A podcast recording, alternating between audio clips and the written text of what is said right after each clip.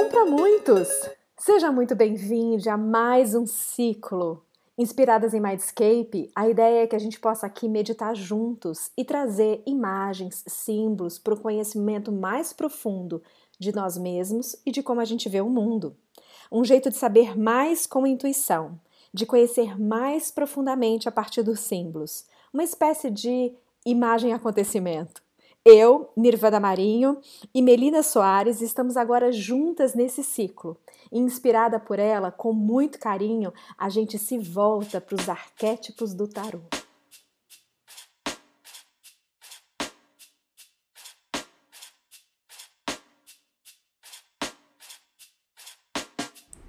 Carta da Morte. Coincidentemente, estamos quase na virada, quase na, na, na chegada final do ano.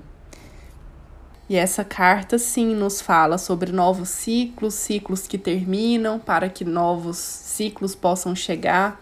Então, depois da gente ter visto lá atrás a carta da roda, essa carta da morte nos traz o entendimento de que sim, é preciso nos, des, no, nos despedirmos de alguns ciclos, então o entendimento cíclico da vida, ele traz essa um pouco esse conhecimento e talvez até uma facilidade em entender que para que novos ciclos cheguem, é preciso sim que eu me despeça daquele, daquele anterior, daquele antigo. Então, é, a, mor a carta da morte nem sempre fala sobre a morte física, mas estamos nos despedindo o tempo todo, mesmo que a gente não perceba isso. Então, a gente sim se despede de um ano para que um, para que um novo ano possa chegar. E quando esse novo ano chega, e nessa, na própria despedida é possível sim fazer novos votos, é, fazer balanços, né, daquilo que daquilo que se encerrou, daquilo que ficou, daquilo que foi feito. Então a carta da morte traz essa possibilidade desse olhar das coisas que se vão, desses balanços. Então é, é, é necessário que a gente de tempos em tempos reconheça e faça e faça isso, né, na nossa vida, essa essa reciclagem, esse reconhecimento daquilo que se foi, daquilo que não é mais então, como sociedade, a gente tem um, uma dificuldade em falar, talvez, da morte, né? Temos, temos um certo tabu com esse tema. Mas quando a gente entende que falar de morte é também falar de vida, é também de fa falar de renovação, isso traz nos traz um outro entendimento. Então, a carta da morte me traz muito sobre essa esse encerramento para que a luz possa chegar, para que a esperança possa vir. Então, é, ao invés de olhar com olhos sisudos para a morte, a gente pode celebrar essas mudanças, celebrar esses ciclos que se encerram e que dão lugar a, a outros. Então, nessa perspectiva de que a, mo a morte às vezes anda juntinho com a vida. Então, para que haja vida, a gente precisa se despedir o tempo todo, seja lá do que do que for, de, seja de velhos conceitos, de coisas que não servem mais, de um ano que se passou.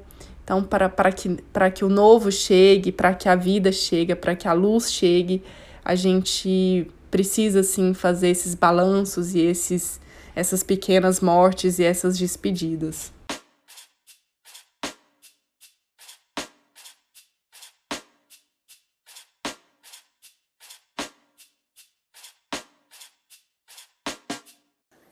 Um para muitos, a morte, outra carta para um final de ano muito desafiadora, mas absolutamente muito fantástico. Esse episódio desse arquétipo do arcano maior, a morte, está sendo gravado no mês de dezembro de 2022, muito propício para ressignificar aquilo que acabou.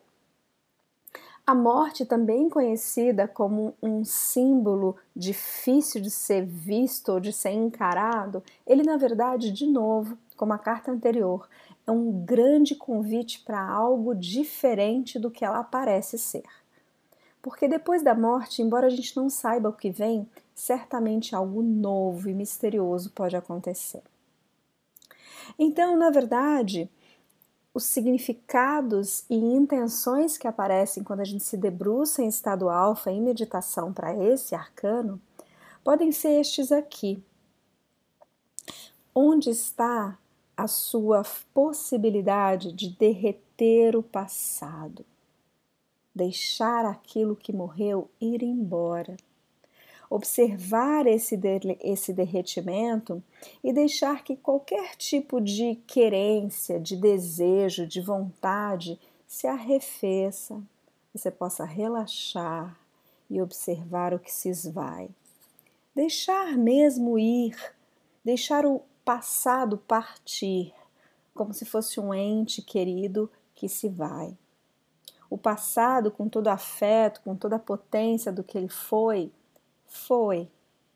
E quando a gente se dá a permissão para pesar, para enlutar o passado, algo novo pode surgir depois. Só assim algo novo pode surgir depois. E na verdade, encarar ou sentir o luto e deixar ir é uma grande oportunidade para você em algum momento dizer a você mesma e para você mesmo: é seguro morrer, é seguro mudar.